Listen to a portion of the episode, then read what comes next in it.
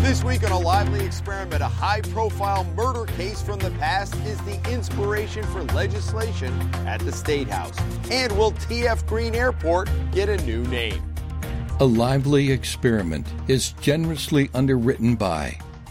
For 30 years, a lively experiment has been helping us understand the most important issues facing Rhode Islanders. Hi, I'm John Hazen White Jr., and I'm proud to be a sponsor of this great program. Joining us this week, former Rhode Island Attorney General Arlene Violet, Boston Globe reporter Dan McGowan, and political strategist Rob Horowitz. Hello, everyone. I'm Jim Hummel. We appreciate you joining us this week. Should anyone wrongfully convicted of a crime in Rhode Island receive compensation from the taxpayers of the state? It's become a hot topic at the State House as former Warwick Police Detective Scott Hornoff, who spent six years in prison for a murder he did not commit, has been pushing compensation legislation during this year's General Assembly session.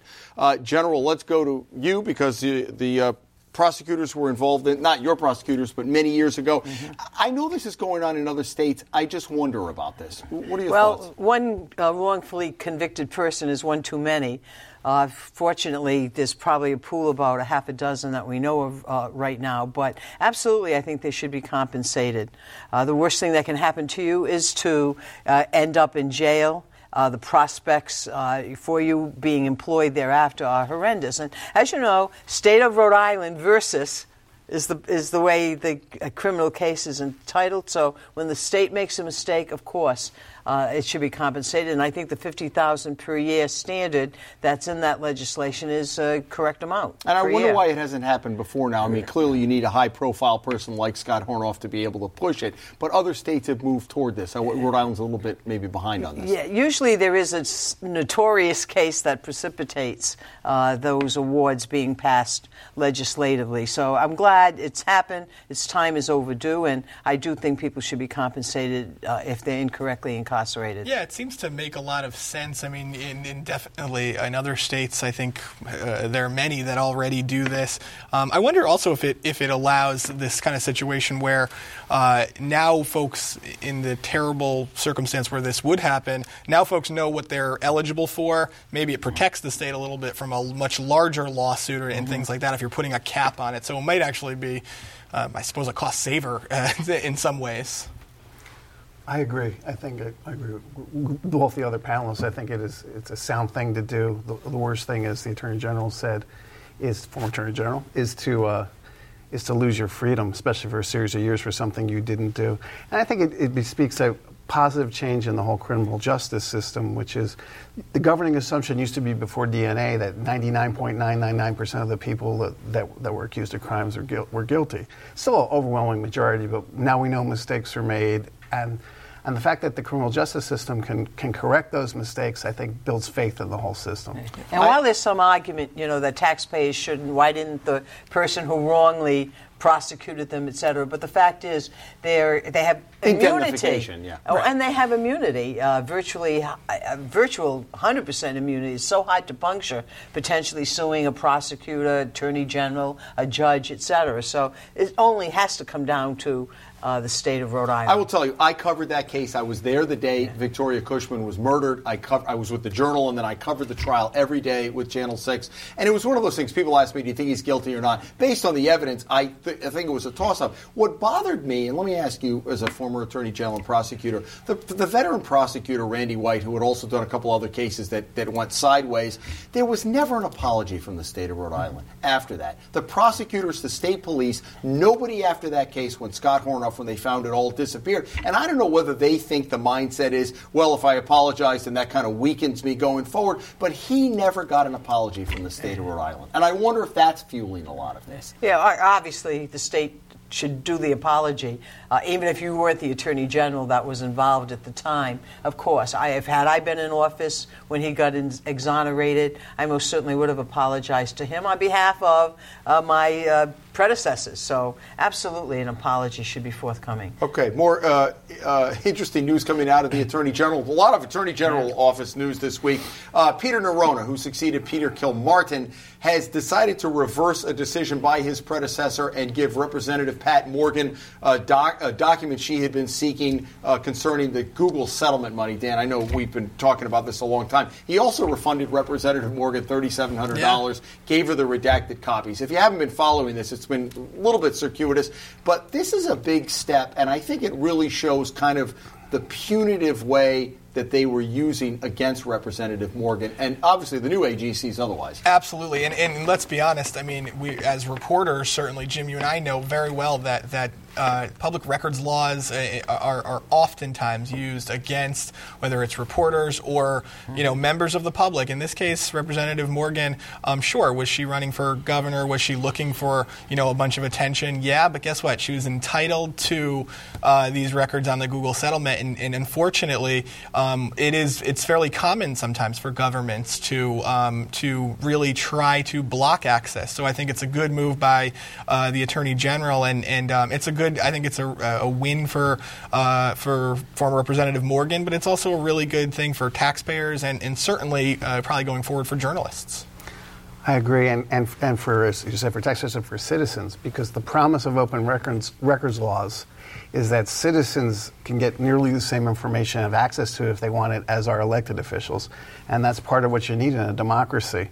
And so I thought what the Attorney General did, did was, was terrific. And, and that should be, unless there's a compelling reason to withhold, like personnel matters, uh, the default position should be public's entitled to these records, whoever in the public is. That, that is, and, and that, that will also build faith in, in government, which is which is sorely lacking these days. It also kind of makes you realize what, what, was he worried about? Maybe he was worried about some embarrassing information coming out. As you looked at that both as a yeah. former AG and just, and I know you're very heavy on open records. What did you think as you saw that unfolding last year in real time? Oh, I, I certainly felt that uh, the spirit and the heart of uh, the open records was, was being violated. Uh, I thought Patricia Morgan was correct, and I just want to say, hooray!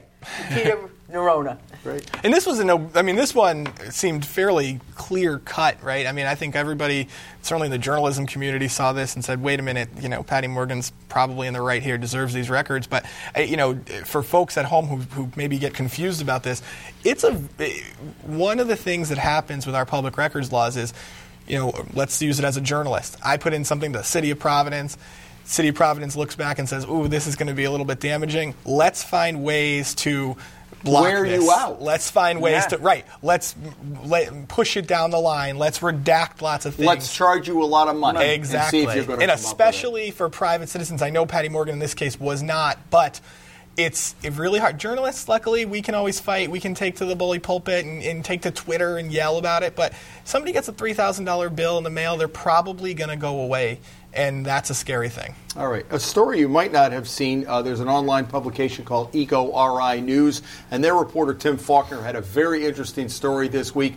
Ten former directors of the Department of Environmental Management are making a plea uh, to the legislature to uh, give an additional $4 million, saying that the camps, the uh, beaches, the, the state campgrounds, and parks really need it, that there's deferred maintenance that's going to come back to bite us. Rob, I know you've been looking uh, at a little bit of the figures. It seems like a no brainer $4 million and a $10 billion budget, but it doesn't look like there's a lot of movement on this.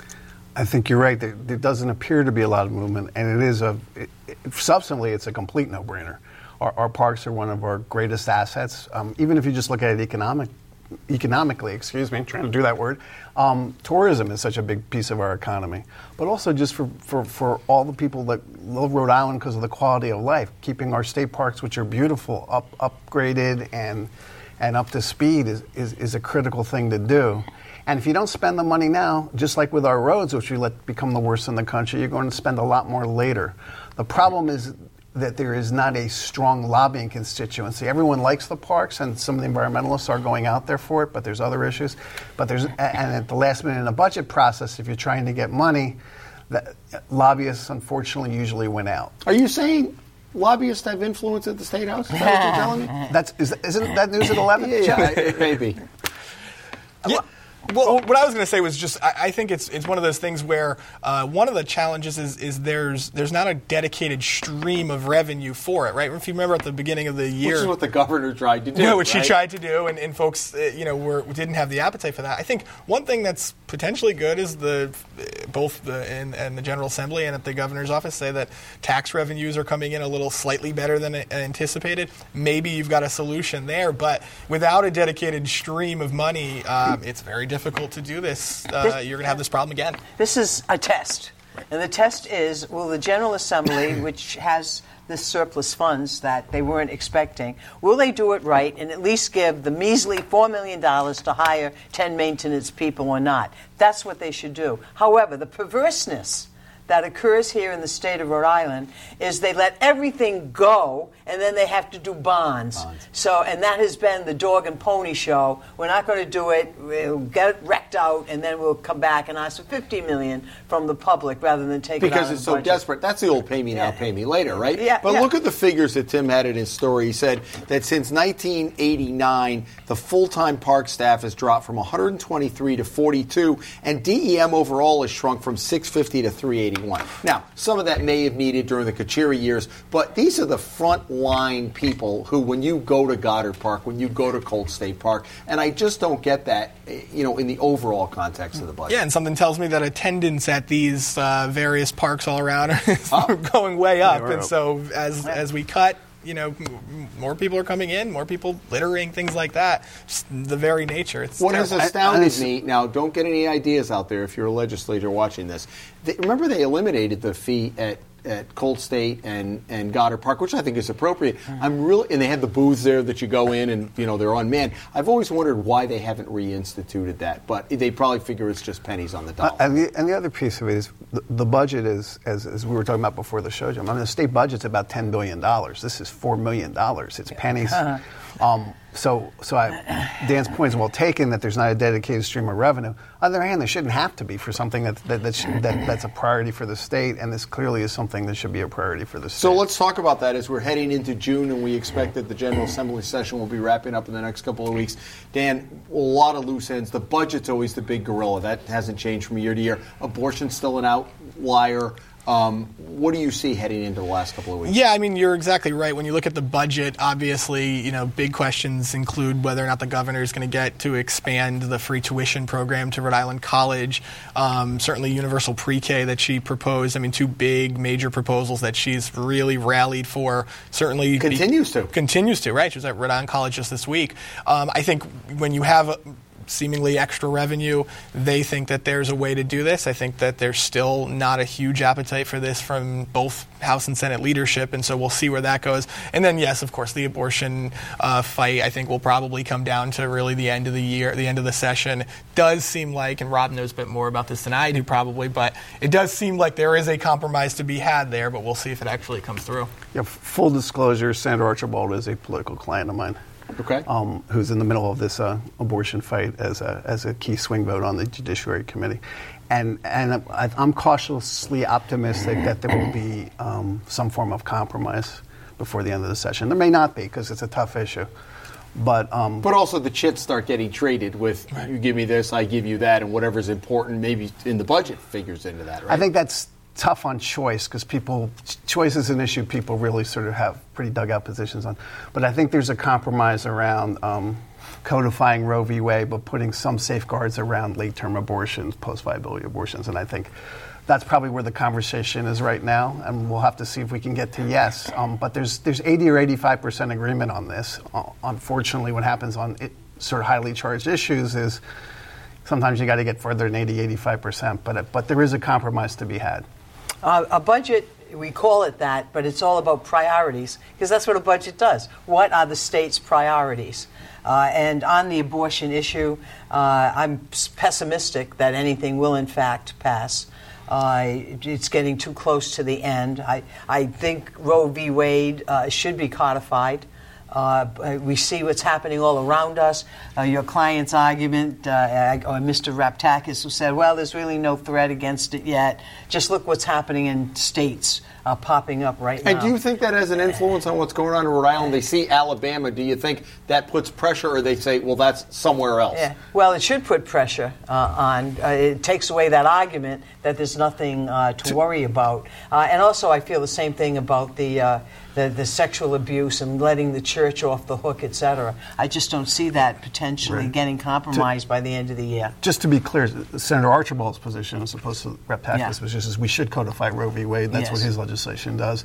That He just wants some belt and suspenders around late-term abortions. So, But he does believe, as, as you just said, Okay. that we should codify Yeah. Roe v. Wade. What about the, some of the governor's signature plans that she still is pushing for? When you're when you're the House Finance Committee and you're ready to release the budget hot off the presses, that ten million dollars is an easy thing to go right in the Rhode Island Promise. So I don't. The speaker's been a little bit lukewarm on that, but she continues to press. Well, it. she wants to expand it, so I think uh, the monies that are allocated for, the For junior, CCRI are uh, fine. will continue. Right. But I don't see uh, it in the cards that it's going to be expanded. Are you hearing anything about how long this, this session goes? It's not an election year.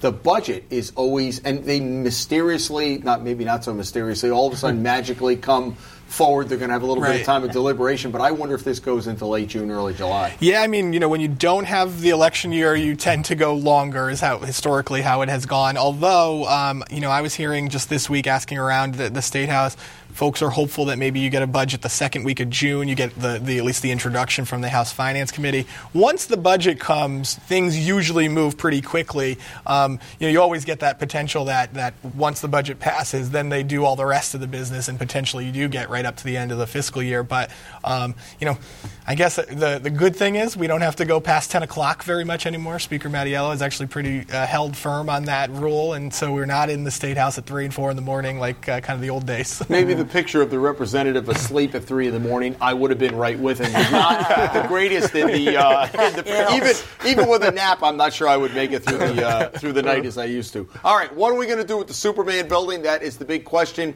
Uh, another question: A national uh, historic group said it is one of the 30 uh, most endangered historic places in the country. This doesn't really change the status of what's going on with this building, but Arlene, uh, you know, there's not an appetite to help it from a taxpayer standpoint. Other people have said, should we just knock it down? And other people say the building's iconic. Seven years it's been empty, and I wonder it's a prime piece of real estate. Any thoughts on where we might go with this? Well, as you know, at some point uh, on the cost benefit analysis, uh, we'll cross that point where it's more uh, lucrative to knock it down than not. I hope that doesn't happen. Uh, maybe putting it on this historical list will generate some interest in it. But in the final analysis, the building's been bought. And uh, the people own it. right, and, High uh, Rock they- bought it, and then it went south, and they had the issue with the tenants and all that. But it's their problem. It's their, it, it should be their problem, and I know people are pushing for private-public partnership, etc. but I don't think we should put the thumb on the scale for any particular developer. It's up to the people who bought it.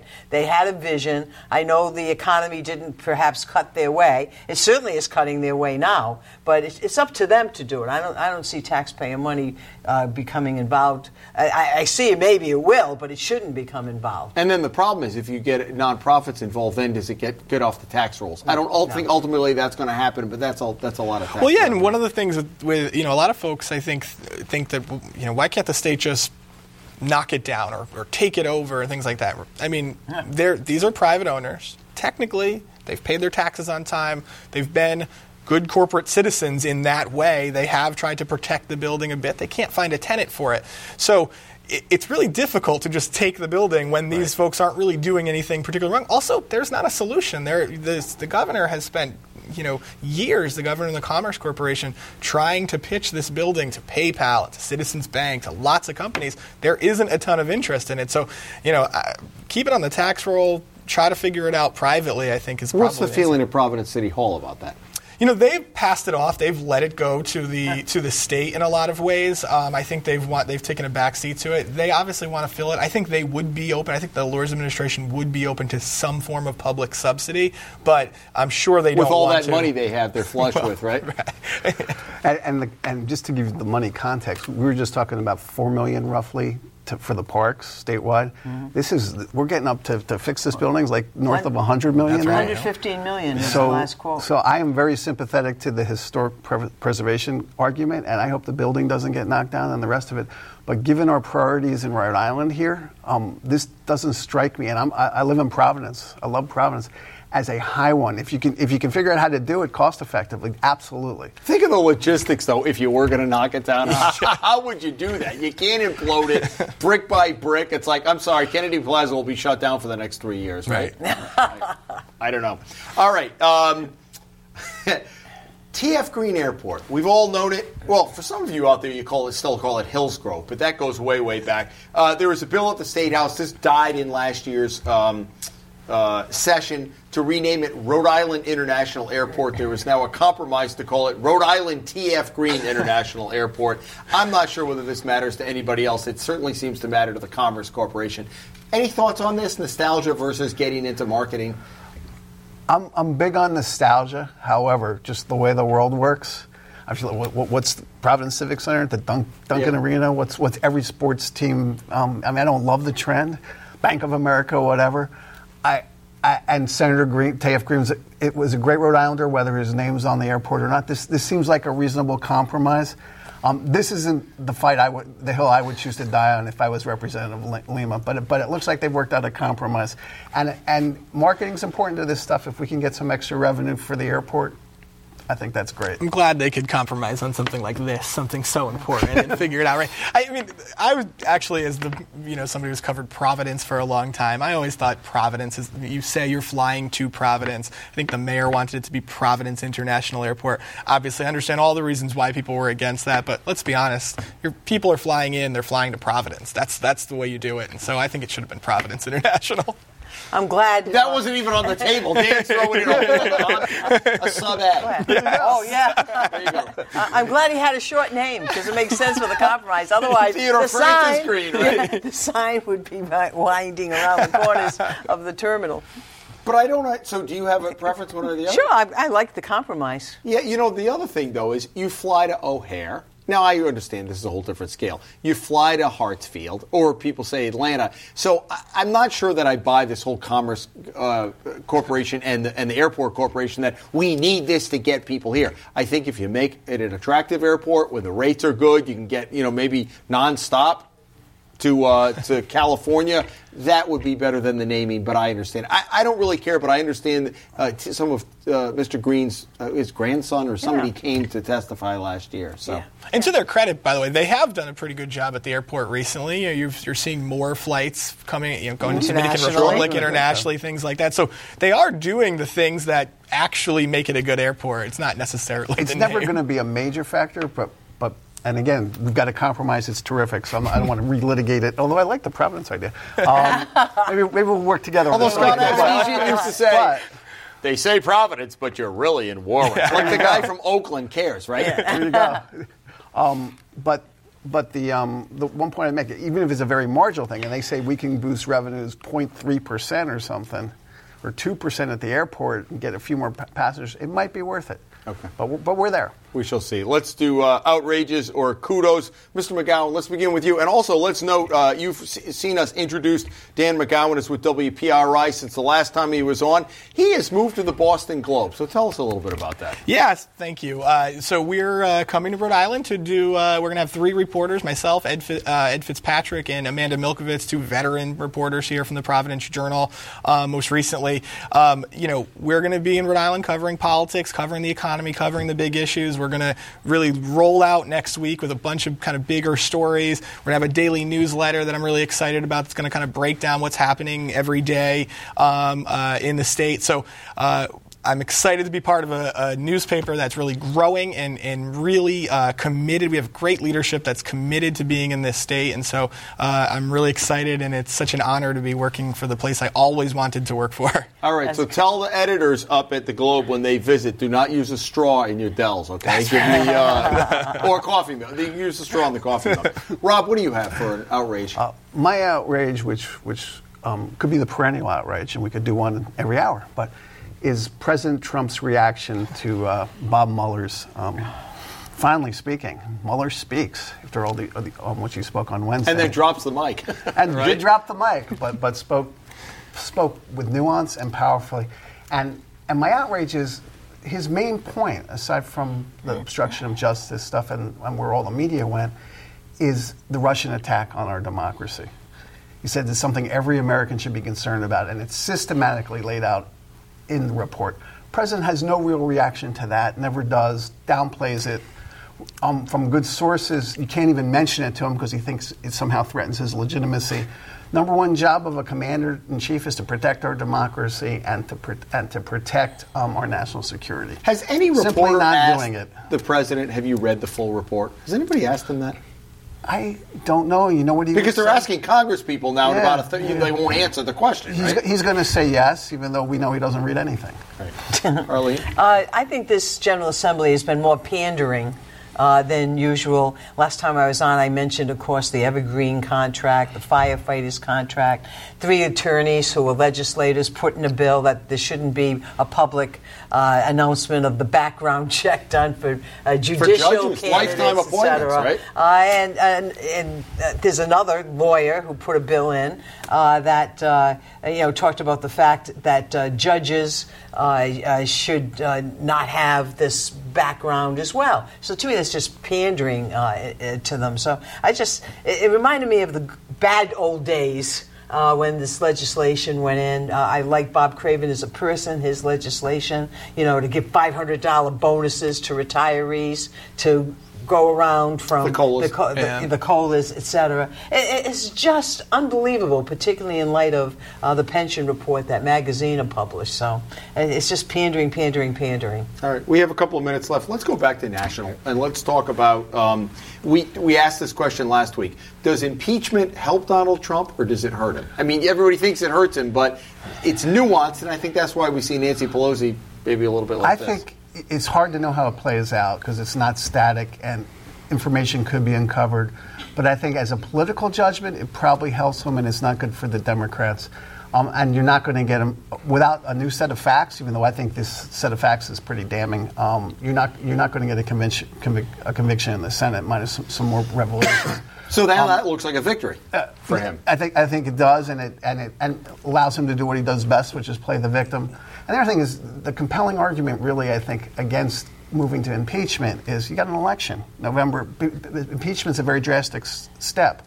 If you look at both Nixon and Clinton, there wasn't another election to have. Here we've got an election in, in about a year and change, so that's what people are going to want. If you listen to what Congressman Cicilline, who seems to be pushing this fairly aggressively, says is, you know, it's not impeachment, it's an inquiry about impeachment. The thing is, though, I'm not sure that, that the American people will know the difference when President Trump every day on Twitter and wherever he can, can do it will say, they're trying to impeach me. So I tend to agree with Rob on this. I think that it, it's potentially a scenario where this will benefit the president uh, uh, in the long run. Final word. You, ca- you can't really even start any such inquiry until the redactions are gone and you see the whole report. Why would you even start such a process on a report that you don't even know what all the content of it is?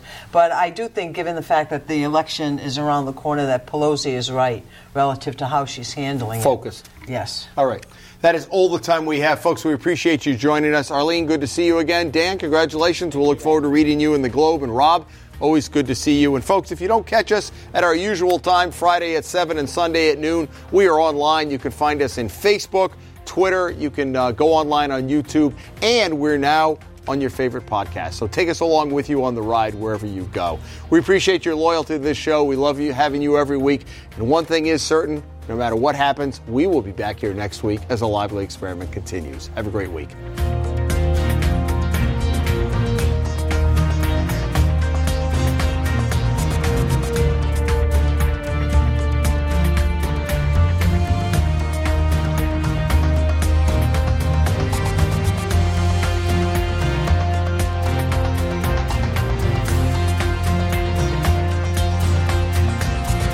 Lively Experiment is generously underwritten by For 30 years, A Lively Experiment has been helping us understand the most important issues facing Rhode Islanders.